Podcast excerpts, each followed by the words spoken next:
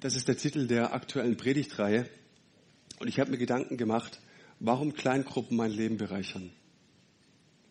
Wir treffen uns in unserer Kirche unter der Woche in Kleingruppen, verschiedenen Kleingruppen. Und wir glauben, dass die persönliche Beziehung mega, mega wichtig ist für Menschen. Ja. Und ich möchte heute ein Plädoyer dafür halten, ne?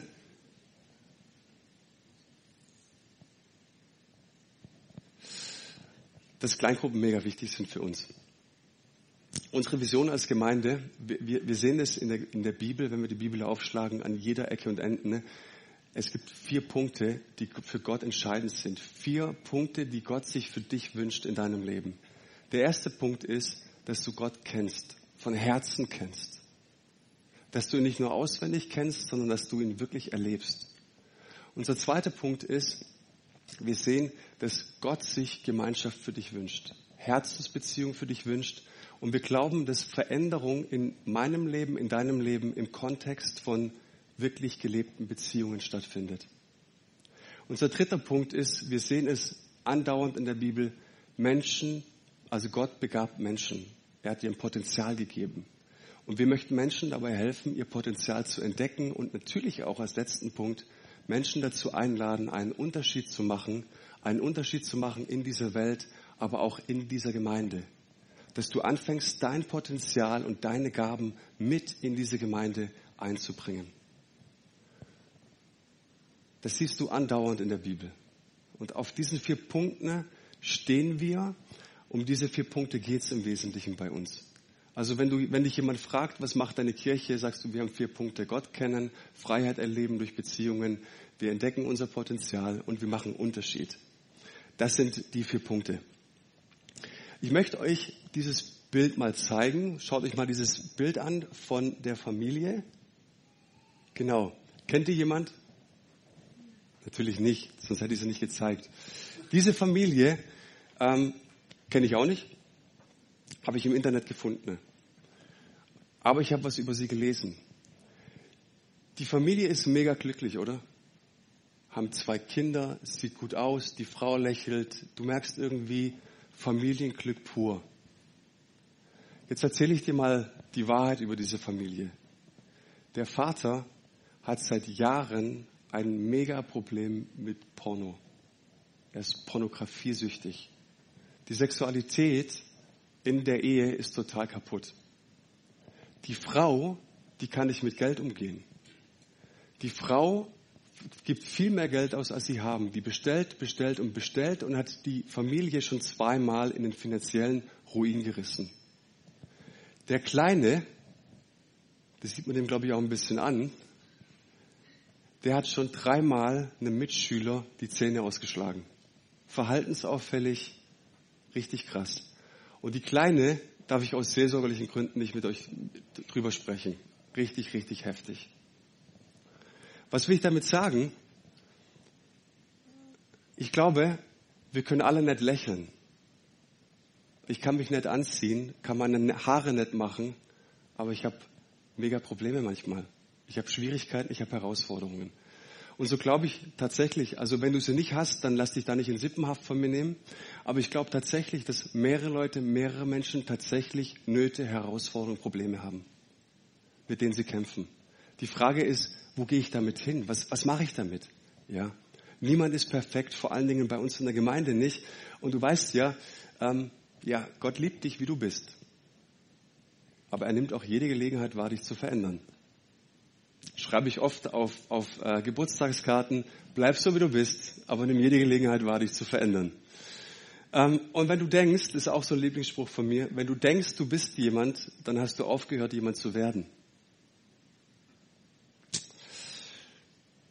Es gibt einen schlauen Mann namens Paulus, das war ein Apostel, der hat ganz arg viel Literatur geschrieben und beigetragen, dass das Neue Testament entstanden ist. Und er schreibt an eine Gemeinde in Ephesus, das Ephesus, das liegt in der heutigen Türkei. Er schreibt da im vierten Kapitel, Kapitel Folgendes. Stattdessen sollen wir in einem Geist der Liebe an der Wahrheit festhalten, damit wir im Glauben wachsen und in jeder Hinsicht mehr und mehr dem ähnlich werden, der das Haupt ist, Christus. Wir sollen wachsen. Ich sag's mal so. von mir wegwachsen, auf ihn hinwachsen. Das heißt, wir stehen gemeinsam in einem Veränderungsprozess als Gemeinde. Es geht nicht darum, dass ich sage, ah, Billy, mein Freund, der hat mega Probleme. Der muss wachsen ohne Ende. Ich bin schon 1,93.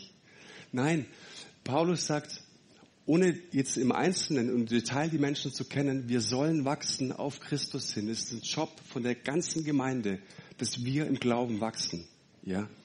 Und eine Frage, wenn du auf das Jahr 2018 zurückschaust, auf dein Jahr 2018, beziehungsweise vielleicht mal in die letzten drei Jahre schaust, die letzten fünf Jahre, würdest du von dir behaupten, dass du im Glauben gewachsen bist? Würdest du sagen, dass sich dein Gebetsleben intensiviert hat? Würdest du sagen, dass die Beziehung, ich bin beziehungsfähiger geworden. Ich habe gelernt, schneller zu vergeben. Ich habe gelernt, meinen Temperament, temperamentvollen Charakter mehr und mehr zu zügeln. Ich habe gelernt und habe immer mehr verstanden, ne, ich kann meinen Geiz loslassen. Ich werde immer großzügiger. Warum? Weil Gott in meinem Leben ist. Weil ich mich immer mehr loslasse unterwegs bin, auf ihn hinzuwachsen, ihm immer ähnlicher zu werden. Würdest du von dir behaupten, dass du Schritte im Glauben gegangen bist? Könntest du sagen, es gibt Menschen auf meinem Weg, die mich darin unterstützt haben, gerade in der Gemeinde, da gab es Menschen, da kann ich aufzählen, die letzten fünf Jahre, da gab es drei, vier, fünf Personen, die mir entscheidend geholfen haben, die für mich gebetet haben, die mir zugehört haben, die mich seelsorgerlich betreut haben, die mich herausgefordert haben. Durch die wäre das alles nicht möglich gewesen, dass ich im Glauben gewachsen wäre. Gab es das? Ja. Halleluja. Gottes Herzschlag für mein Leben und für dein Leben ist nicht Stillstand. Und ein kluger Mann hat mal gesagt, keine Ahnung, ob der jetzt mit Gott unterwegs war oder nicht, er sagte, das Ich ist kein Zustand, sondern ein Ziel. Und zwar ein solches, das ein ständiges Unterwegssein erfordert.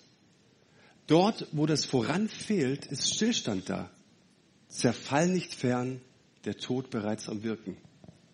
Daher Seien wir Lebende, bekennen wir uns zum Weiter. Und wenn du in die Bibel schaust, siehst du, dass Gott dich eingeladen hat auf eine geistliche Reise mit ihm. Und es geht darum, Schritte zu gehen. Und wir haben uns angewohnt, angewöhnt, in dieser Kirche zu sagen, hey, was ist dein nächster Schritt? Die Bibel gibt dir nicht recht, wenn du sagst, ich habe keinen nächsten Schritt. Es gibt einen nächsten Schritt. Vielleicht hast du Jesus noch nicht kennengelernt. Vielleicht hast du nicht erlebt, wie gütig und liebevoll er ist. Dann wäre dein nächster Schritt, ihn kennenzulernen. Zu fragen, Gott gibt's dich? Gott, wenn es dich wirklich gibt, dann zeig dich mir. Was ist dein nächster Schritt? Vielleicht die Taufe. Vielleicht, dass du aus Geiz rauskommst. Vielleicht, dass du erlebst, deinen Jezorn wegbekommst, dass deine Eheprobleme gelöst werden, was auch immer. Aber was ist der nächste Schritt? Kirche ist dazu da. Kirche ist dazu da, dich zu unterstützen, deine nächsten Schritte zu gehen. Ich habe mir die Frage gestellt, wie können wir im Glauben wachsen? Oder ich bin euch ja die Antwort auch schuldig, warum Kleingruppen für mein Leben entscheidend und wichtig sind. Punkt Nummer eins. Warum Kleingruppen? Beziehungen sind wichtig. Mir auf jeden Fall, dir vielleicht nicht. Aber Jesus war auch der Meinung, dass Beziehungen richtig wichtig sind. Und wenn du auf dieses Diagramm schaust, dann siehst du, dass Jesus 70 Prozent seiner Zeit in Jünger investierte. Die restliche 30 Prozent hat er mit ihnen gegessen, hat er Wunder gemacht, war auf Heilungskonferenzen, ist er was weiß ich was gemacht, aber hat er was weiß ich was gemacht, aber 70 Prozent seiner Zeit hat er in seinen Zwölferkreis investiert. Jesus ist eine totale Beziehungstype. Volle Pulle Beziehung mit dir. So tickt er. Und er ist der Fachmann für gemeinsame Erfahrungen. Jesus war ein echter Fachmann darin, anderen Zeit und Aufmerksamkeit zu schenken und so vertraute Beziehungen zu bauen. Und das sehen wir am deutlichsten am Beispiel von denjenigen, mit denen er unterwegs war. Er nannte sie Freunde und ganz zum Schluss sagt er, ihr seid meine Familie. Ihr seid nicht meine Sklaven, meine Knechte, sondern ihr seid Freunde und Familie. Hey, ich bin ein Beziehungs-Jesus. Und das Markus-Evangelium macht sehr, sehr deutlich, welche Absichten Jesus verfolgte. Da heißt es, er wählte seine Jünger aus. Er sagte zu ihnen, ihr seid Apostel und dann heißt es wortwörtlich, diese sollten ständig bei ihm bleiben und von ihm lernen. Ist einfach, oder? Du brauchst kein Theologiestudium. Ständig bei ihm bleiben und lernen. Wann, wie lange? Ständig. Beim Schlafen, beim Arbeiten, beim Predigen, beim Lehren, beim Wandern, ständig. Und du siehst, dass sie miteinander unterwegs waren. Und der Alltag bestand darin, mit Jesus spazieren zu gehen. Jesus spazierte viel. Jesus spazierte zum Beispiel am See Genezareth entlang und da sah er Simon und seinen Bruder Andreas und sagte ihnen, hey, spaziert mir nach. Ganz am Ende, nach seiner Auferstehung, gab es ein paar Jünger, die total geknickt waren und nicht glauben konnten, dass Jesus wirklich auferstanden ist. Und er, er ist diesen zwei nach, von Jerusalem nach Emmaus nachgegangen spazierte mit ihnen zehn Kilometer oder wanderte mit ihnen.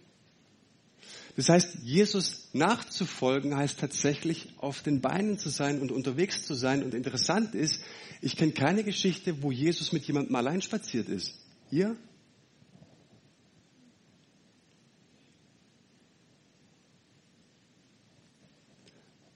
Mit Jesus zu spazieren heißt auch immer mit anderen zu spazieren. Und spazieren ist so einfach. Kann hier irgendjemand nicht spazieren?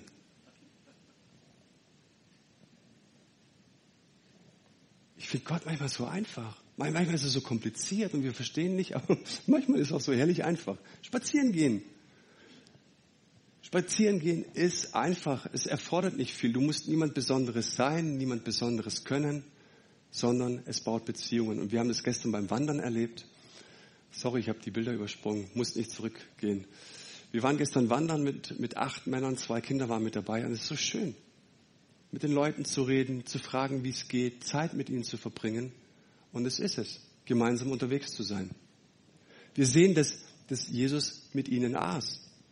Also, die waren miteinander unterwegs und wenn sie nicht wanderten, dann aßen sie zusammen. Jesus hat die ganze Zeit gegessen mit den Leuten. Mit Sündern, mit Zöllnern, mit seinen Jungs, Brotvermehrung, alles tagtägliches Leben. Und wisst ihr, was mir aufgefallen ist? In 38 Jahren, jeder muss essen. Die Erkenntnis ist so tiefgreifend. Jeder muss essen. Jeder muss essen. Du kannst es alleine machen oder wir können es gemeinsam tun. Beim letzten Abendmahl heißt es, Jesus verlangte nach diesem Mahl. Er sehnte sich danach. Und ich habe mir die Frage gestellt, Jesus, du hättest doch die Bergpredigt 2 halten können. Bergpredigt Teil 2. Du versammelst sie nochmal alle dort, wo sie waren. Ja, nochmal das ganze Volk ist doch viel effektiver und dann erklär ihnen nochmal ganz genau, was sie wollen. Nee, Jesus hat verstanden, ne, immer nur hören, das verändert die Herzen nicht. Gemeinschaft haben, miteinander essen, miteinander Leben teilen, das verändert Herzen. Und wenn wir im Glauben wachsen sollen, wäre das doch vielleicht mal eine Idee. Gemeinsam essen. Wir waren die letzten zwei Sonntage mit Leuten hier aus der, aus der Gemeinde Essen unterwegs. Es war so, so schön. Ich habe mir echt die Frage gestellt, hey, was war jetzt besser? War, war das Essen besser oder der Gottesdienst? Schlimm, oder? Wenn man seine eigenen Predigten und den Gottesdienst so ein bisschen in, in Zweifel zieht. Aber ich merke, hey, Menschenherzen werden wirklich verändert in diesen Beziehungen und in, in dieser Gemeinschaft mit anderen Leuten. Sie aßen einfach miteinander. Sie lernten zusammen. Du hörst es immer wieder, seine Jünger versammelten sich um ihn, dann begann er mit folgenden Worten zu lehren. Sie lernten zusammen. Und es geschieht was mit einer Beziehung, wenn man gemeinsam lernt, wenn man gemeinsam herausgefordert ist und wenn man sich weiterentwickelt. Ich habe das mit meiner Frau erlebt. Wir haben vier Jahre gemeinsam ähm, nebenberuflich Theologie studiert und dann ein Jahr in Vollzeit. Und wir mussten vieles verkaufen, wir mussten unsere Jobs kündigen, wir haben die Wohnung gekündigt und wir sind ein Jahr gemeinsam unterwegs gewesen. Es war eine mega Herausforderung, auch vom Stoff. Aber wir haben gemerkt, wie uns das zusammenschweißt und wie uns das verbindet. Und ich sage wirklich, wenn du eine Berufung hast, schau nach einem Menschen, ne, der auch berufen ist. Geh bitte nicht runter. Nur Kirch, ich würde mir nicht einfach nur einen Kirchgänger aussuchen, sondern schau wirklich nach einer Frau, nach einem Mann, die berufen ist und Berufung leben möchte. In Jesu Namen, ich bitte dich. Es geschieht was mit einer Beziehung, wenn du unterwegs sein möchtest, gemeinsam lernen willst. Und du siehst auch, sie taten sich gegenseitig Gefallen. Sie ruhten zusammen aus. Sie unternahmen gemeinsame Bootsfahrten. Sie unternahmen Bergtouren. Sie beteten, sie gingen auf Fischfang und, und, und. Und alles gemeinsam. Jesus ging es ständig um Beziehung. Und so ist es auch heute noch. So ist es auch heute noch. So ist es auch heute noch. Er beruft Menschen in Gemeinschaft, die ihm nachfolgen, die lernen, die Bootstouren machen, die klettern gehen, zusammen essen. Ich habe es gerade schon gesagt, wir glauben, dass wirkliche Veränderung oder dieses Wachsen auf Christus hin im Kontext von gelebten Beziehungen sich entwickelt. Die, die Masche Ich und mein Jesus, die fundst nicht in der Bibel, die findest du auch nirgendwo. Ich persönlich habe erlebt, ich brauche Menschen ne? und ich kann zurückschauen und sagen, es gab sechs, sieben, acht Personen, die prägend waren für mein Leben mit Jesus, sonst würde ich heute nicht hier stehen. Und nicht nur waren, sondern sind. Menschen verändern sich nicht in Reihen. Menschen verändern sich nicht in Reihen. Ich halte hier manchmal Predigten, ich denke mir manchmal, ich könnte mich glatt nochmal bekehren, so gut ist es. Aber nichts passiert. Warum? Weil ich merke, es geht hier rein, hier raus. Aber wenn wir Themen aufgreifen, nochmal vertiefen in Beziehungen, nachfragen, wie hast du das gehört, was macht es mit dir, das verändert. Ich habe neulich einen Spruch gelesen, fand ich stark, äh, im Englischen, we don't need people to build a church, we need the church to build people. Wir brauchen nicht die, äh, Menschen, um Gemeinde zu bauen, sondern wir brauchen die Gemeinde, um Menschen aufzubauen. Es geht um Menschen, es geht um Beziehungen. Und ich merke, Menschen dürfen, sollen lernen, gesunde Beziehungen zu leben. Und ich merke, dass, dass, dass Menschen ähm, zu Jesus finden, sie lernen ihn kennen durch ein Wunder, durch, durch verschiedene Aktionen, merken sie auf einmal, ich habe jahrelang nicht an Gott geglaubt, aber jetzt merke ich irgendwie, er klopft bei mir an, es gibt ihn irgendwie. Und sie vertrauen darauf und sie laden Jesus in ihr Leben ein. Und ich merke aber, dass du nicht gleich automatisch beziehungsfähig bist, sondern dass das erlernt werden muss. Und wenn es Jesus um Beziehungen geht, darfst du in diesem Haus hier lernen, wie man gesunde Beziehungen lebt. Warum sage ich das? Wenn ich erlebe, auch in anderen Gemeinden, dass Familienmitglieder nicht mehr mit anderen reden, dass Kinder nicht mehr mit ihren Eltern reden, dann ist das nicht gesund. Und ich merke, dass Menschen oftmals unfähig sind, tragende, lebendige und gesunde Beziehungen zu leben. Und jetzt kommt's. Was du zu Hause nicht gelernt hast, das lernst du meistens in der Ehe. Und was du in der Ehe nicht lernst, das lernst du in der Gemeinde. Halleluja. Gott ist gut, oder? Es geht immer um Menschen. Ein weiterer Gedanke, warum Kleingruppen dein Leben bereichern oder wie kann ich im Glauben wachsen? Eine Kleingruppe ist der Ort, an dem du Nachfolge ganz praktisch erlebst. Und ich habe einen Kollegen von mir, den ich nicht persönlich kenne. Da würde ich euch jetzt gerne ein Video zeigen. Der erklärt es ganz hervorragend. Genießt es, es geht vier Minuten. Ne? Ähm, ja, es geht um Nachfolge.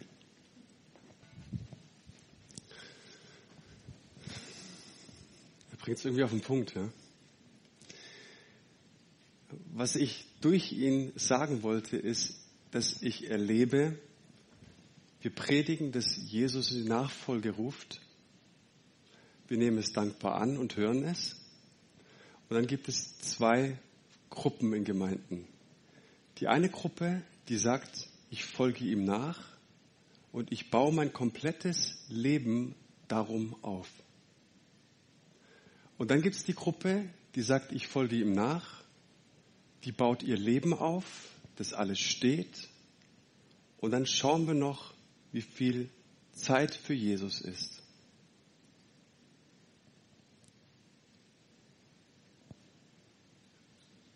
Habe ich das, habe ich das klar gesagt?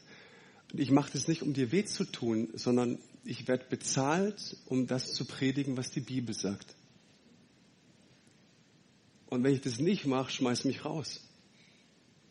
Aber Jesus hat gesagt, folgt mir nach, setz mich an die erste Stelle und bau dein komplettes Leben darum auf, darauf auf. Und wer sein Haus auf Sand baut, der wird sehen, wenn ein Sturm kommt, reißt die Fluten weg. Ich bin nicht böse. Die Bibel ist es auch nicht. Aber wenn es weh tut, dann ist heilsam. Ich will kein Fan sein. Weiter Punkt, weiterer Punkt. Hey, wie steht's? Wie, wie steht es? Ich möchte so ein bisschen über äh, Rechenschaft äh, sprechen. Wenn du, und das habe ich euch uns erspart jetzt, weil es wäre dann schon ein bisschen deftig. Also nach dem jetzt, was ich gerade gesagt habe und jetzt noch ein paar Bibelzitate einführen über das Thema Rechenschaft, das wäre zu heftig. Aber mach's mal, analysier's mal, googles mal ein bisschen Bibel, Rechenschaft. Jo. Die Frage ist, wem bin ich was schuldig? Also wem bin ich persönlich hier etwas schuldig?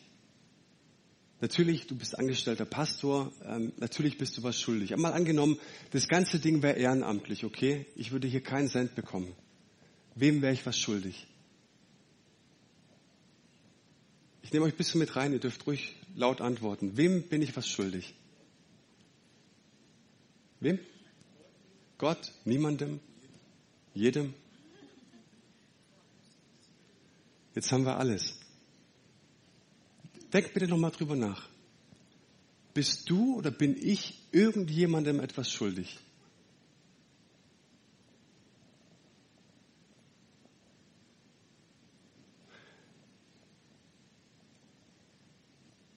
Im ersten Johannesbrief Kapitel 4, Vers 11 steht, meine Freunde, da Gott uns so sehr geliebt hat, sind auch wir verpflichtet, einander zu lieben. Und wenn du dann in den Urtext schaust, in das Griechische, da steht für verpflichtet, schuldig. Das Wort im Infinitiv heißt es opheilein. Also wenn ich sage, ich bin schuldig, dann müsstest du sagen opheilo. ich bin schuldig. Bisschen später sagt Johannes, du bist schuldig für deinen Bruder deine Eingeweide zu geben. Wem sind wir was schuldig? Wir reden über die Bibel. Jedem. Ja, meinen besten Freunden in meiner Kleingruppe, die mag ich. Jedem, jedem, jedem, jedem. Du bist schuldig. Du bleibst etwas schuldig, wenn du etwas nicht tust. Das sagt die Bibel. Sorry, dass ich sage. Und ich habe für mich gemerkt, dass das Thema Rechenschaft so heilsam sein kann. Ich habe von einem Pastor gelernt, der gesagt hat, hey, ich habe einen Coach, ich habe einen Berater, der wohnt in Norddeutschland, aber ich rufe ihn alle sechs Wochen an und ich habe ihm die Erlaubnis gegeben, er darf mich fragen, was er will. Über meine Sexualität, über meinen Umgang mit Geld, meinen Umgang mit meiner Frau, mit meinen Kindern. Er hat die Erlaubnis zu fragen, bin ich gesund? Dachte ich, wow, das hat mich inspiriert und ich mache das auch so mit meinem Coach. Sage, hey, wenn ich komme, du darfst mich alles fragen. Aber sei lieb zu mir, ich bin empfindlich. Aber du darfst mich grundsätzlich alles fragen. Und deswegen, wie steht's? Überleg mal dieses Bild, es ist Fußball-Weltmeisterschaft. 2018 vergessen wir mal. Wir gehen vier Jahre zurück, Jahr 2014. Überleg mal, es war Halbfinale, du hättest arbeiten müssen oder hättest einfach noch einen Termin gehabt. Du kommst nach Hause und hast gesagt, ich schaue nicht auf die Kicker-App, ich höre auch kein Radio, ich will nichts wissen. Ich komme nach Hause oder gehe zu meinen Freunden, ich will mit denen das Spiel sehen. Und du gehst nach Hause, du kommst dort an, ne, machst die Tür auf und was ist das Erste, was du fragst? Wie steht's? Was? 2-0 hinten? Ah, 2-0 vorne? Ja. Wie steht's? Es ist der Stand, den möchtest du wissen. Wie steht's? Warum ist es wichtig für einen Trainer zu wissen, wie es steht? Dass er in der 70. Minute vielleicht sagen kann, wenn ich 2-0 hinten bin, muss ich Stürmer einwechseln. Wenn ich 2-0 vorne bin, muss ich Defensive einwechseln. Stabilität reinbringen. Es ist so wichtig, den Spielstand zu kennen, weil dann kannst du reagieren, dann kannst du agieren. Wie steht's mit meiner Beziehung? Meine Gottesbeziehung? Meine Beziehung mit Menschen? Wie geht's, wie, wie geht's dir in deiner Beziehung mit Jesus?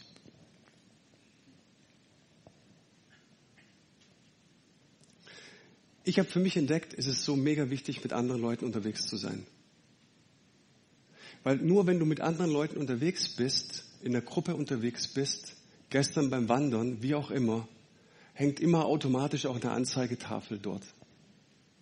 Menschen spiegeln dich wieder. Gott hat uns als ein Gegenüber geschaffen, hat dir Freunde, hat dir Brüder und Schwestern mitgegeben, dass du mit ihnen unterwegs bist. Und wenn du nur lang genug eine Kleingruppe, ähm, in der Kleingruppe bist, dann merkst du, oh oh, ich kann nicht mehr das vorgeben, was ich glaube zu sein. Und damit haben Menschen Schwierigkeiten. Das heißt, irgendwann mal wird bei dir der Spielstand angezeigt. Und es ist so heilsam, wenn der Spielstand angezeigt wird. Weil dann kann ich sehen, dass ich etwas verändern muss. Und darin ist auch viel Beziehungsunfähigkeit begründet. Wir wollen es nicht wahrhaben dass andere Menschen uns widerspiegeln, dass andere Menschen uns sagen, hey, bei dir steht es, glaube ich, nicht so gut. Du solltest einen Stürmer einwechseln. Du solltest was tun. Es geht um Wachstum, wisst ihr? Immer ähnlicher werden. Mein Gegenüber kann mich lieben, kann mich bestätigen, aber mein Gegenüber wird mich auch immer kritisieren. Es wird mich irgendwann kritisieren. Und das ist gut. Und ich habe mir angewöhnt, im, im Ältestenkreis, aber auch im Dream Team, in dem Team, wo unsere verantwortlichen Mitarbeiter mit drin sitzen, folgende Frage zu stellen. Was ist das eine, das ich ändern muss, damit es insgesamt besser wird? Stell, es, stell mal deinem Mann die Frage. Stell mal deiner Frau die Frage. Was muss ich verändern? Ich, dass es insgesamt besser wird.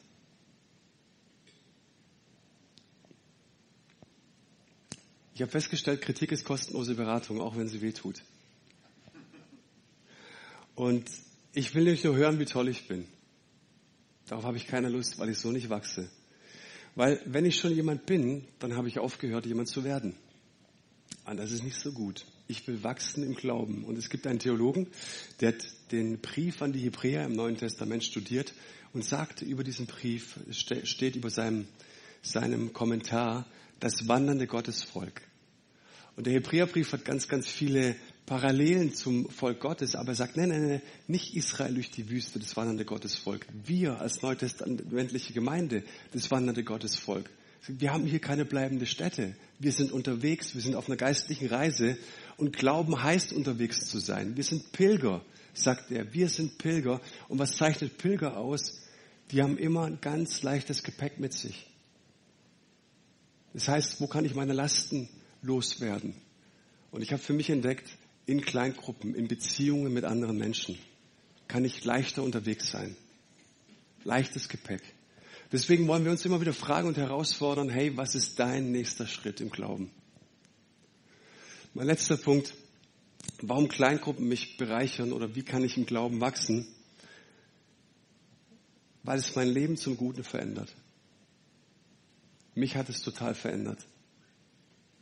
Es gibt eine super Geschichte im Neuen Testament, die will ich ganz kurz mit euch uns lesen.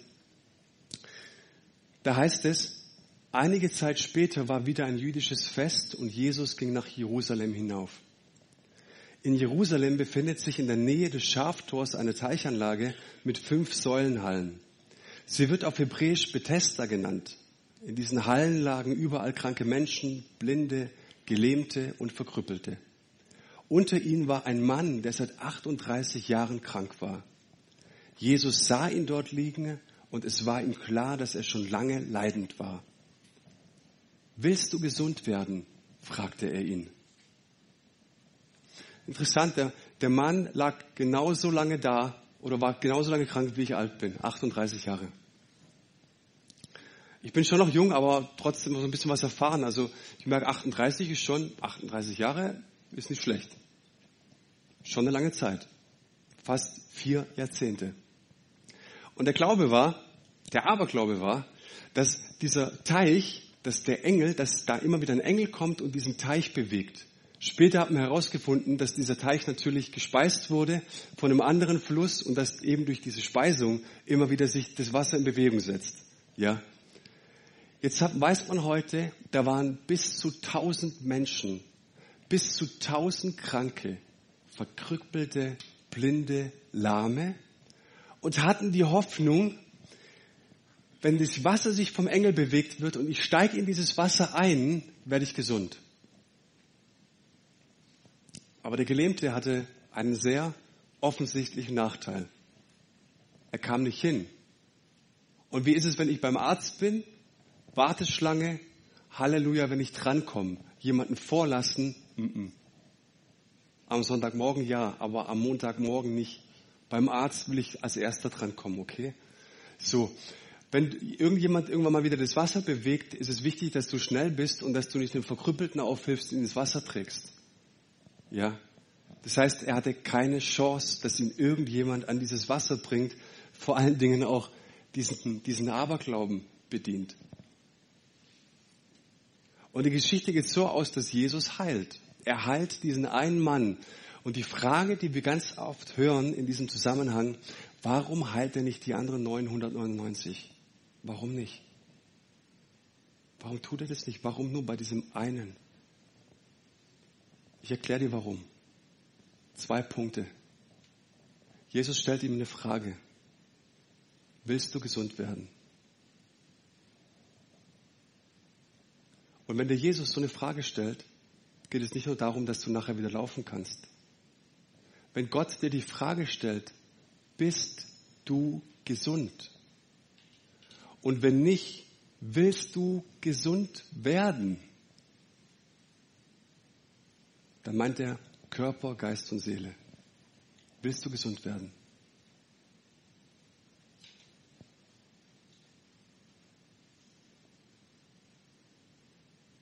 Und dann kommt die Antwort. Herr, ich habe niemanden. Es gibt keinen. Niemand kann mir helfen. Ich bin allein. Ich schaff's nicht allein zum Wasser. Keiner trägt mich dahin. Es geht nicht. Das sind heilsame Worte für uns, wenn wir verstanden haben, ich schaff's nicht alleine. Ich pack's nicht alleine. Ja klar will ich irgendwie gesund werden. Und witzigerweise hat er ein ganz, ganz krasses Ziel gehabt, was ihm überhaupt nicht weiterhelfen kann. Und ich merke das auch in unseren Gemeinden. Wir haben so ganz, ganz verbohrte, komische Ziele, von denen wir glauben, dass es uns hilft. Aber Jesus stellt diese Frage, willst du so gesund werden, wie ich über dich nachdenke, wie ich glaube, dass gesund gesund ist? Willst du das? Und er sagt in einer völligen Kapitulation, ich schaff's nicht allein, ich kann es nicht, ich habe niemanden. Und die Geschichte ging so aus, dass er seine Matte ne-, nahm und nach Hause ging. Und ich kann es nicht beweisen, aber es ist meine wirklich zutiefste Überzeugung. Jesus hat vielleicht mehrere Leute gefragt, willst du gesund werden? Willst du wirklich gesund werden? Willst du dich auf diesen Prozess einlassen? Willst du dich auf diesen Wachstumsprozess einlassen? Ja oder nein? Wenn ja, dann wird es dich was kosten. Mindestens einmal in der Woche zwei Stunden mit Brüdern und Schwestern unterwegs zu sein.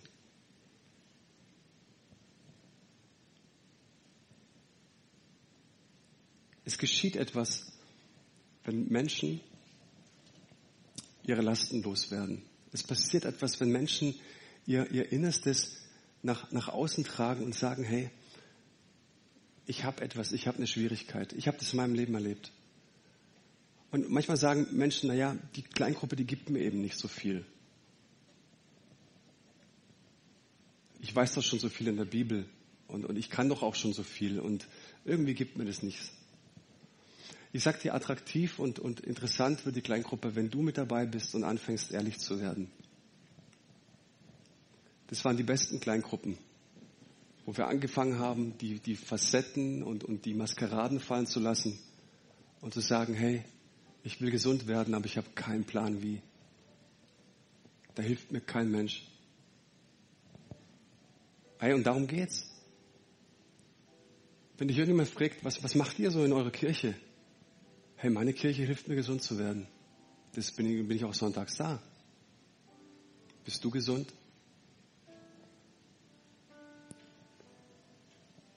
Wenn du Jesus heute Morgen auf der Straße getroffen hättest, dann hättest du ihn fragen können, Jesus, ich habe eine riesen Auswahl, ich habe gerade Kirchengemeinden gegoogelt und da kommen mindestens zehn Stück, Jesus, wo, wo soll ich hingehen heute Morgen?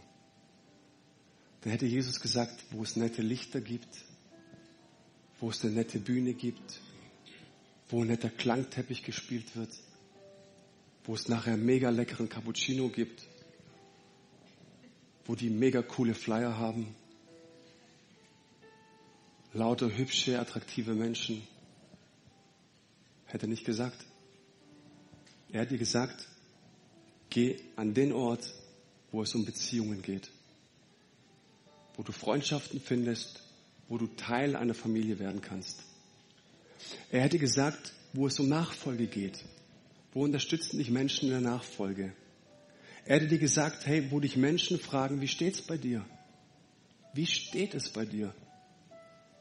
Und er hätte dir gesagt, wo Menschen es lieben und alles daran setzen wollen, dich zu unterstützen, dass sich dein Leben zum Guten verändert. Diese vier Punkte. Es gibt eine Story von einem, von einem Gangmitglied.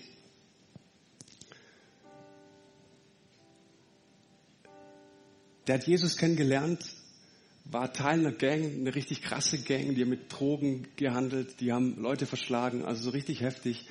Er, er lernt Jesus kennen, er geht in die Gemeinde rein und, und erlebt, hey, wow, die sind richtig cool. Und Wochen später kommt er einfach nicht mehr. Der kommt Wochen später nicht mehr in die Gemeinde. Und der Pastor fragt sich, warum, ey, warum, warum kommst du nicht mehr? Und er trifft ihn auf der, auf der Straße und stellt ihn zur Rede. Sagt, du hast doch so cool angefangen.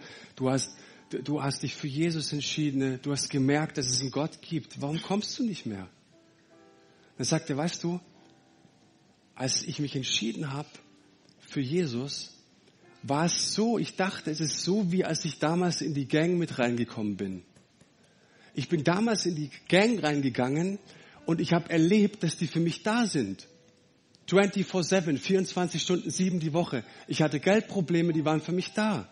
Ich hatte Nöte, ich war für mich da. Ich konnte immer anrufen, die waren für mich da. Schläger und Leute, die Drogen verkaufen. Und als ich in die Gemeinde gegangen bin, habe ich gedacht, es ist dort genauso. Die sind für mich da, mit denen kann ich Leben teilen, da kann ich meine Probleme erzählen. Aber ich habe erlebt, es ist nicht so. Und ich stelle dir eine Frage. Sind Drogenverkäufer und Leute, die andere zusammenschlagen, ein besseres Bild für Familie als die Kirche von Jesus?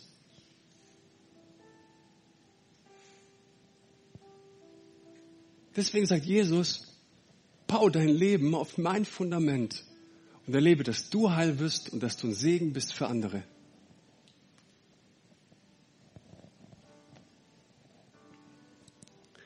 Jesus, wir danken dir für deine Kirche. Ich liebe dich und ich liebe es, wie du die Kirche gedacht hast, wie du Kirche planst, wie du Kirche inszenierst, welch großen Segen, welch große Verheißungen du in deine Kirche gelegt hast. Und ich liebe es und ich weiß, dass du Sonntagmorgen liebst, Herr, aber ich weiß auch, dass du es liebst, wenn wir uns aufmachen, unser Leben teilen wenn wir lernen, gesunde Beziehungen zu leben. Wenn wir lernen, unsere Herzen zu öffnen, ehrlich zu werden und merken, dass da dein Segen drauf ist. Du hast dein Segen verheißen, wo zwei oder drei in meinem Namen versammelt sind.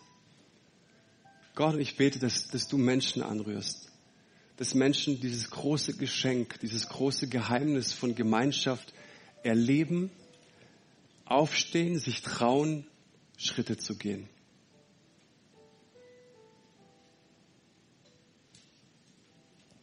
Amen.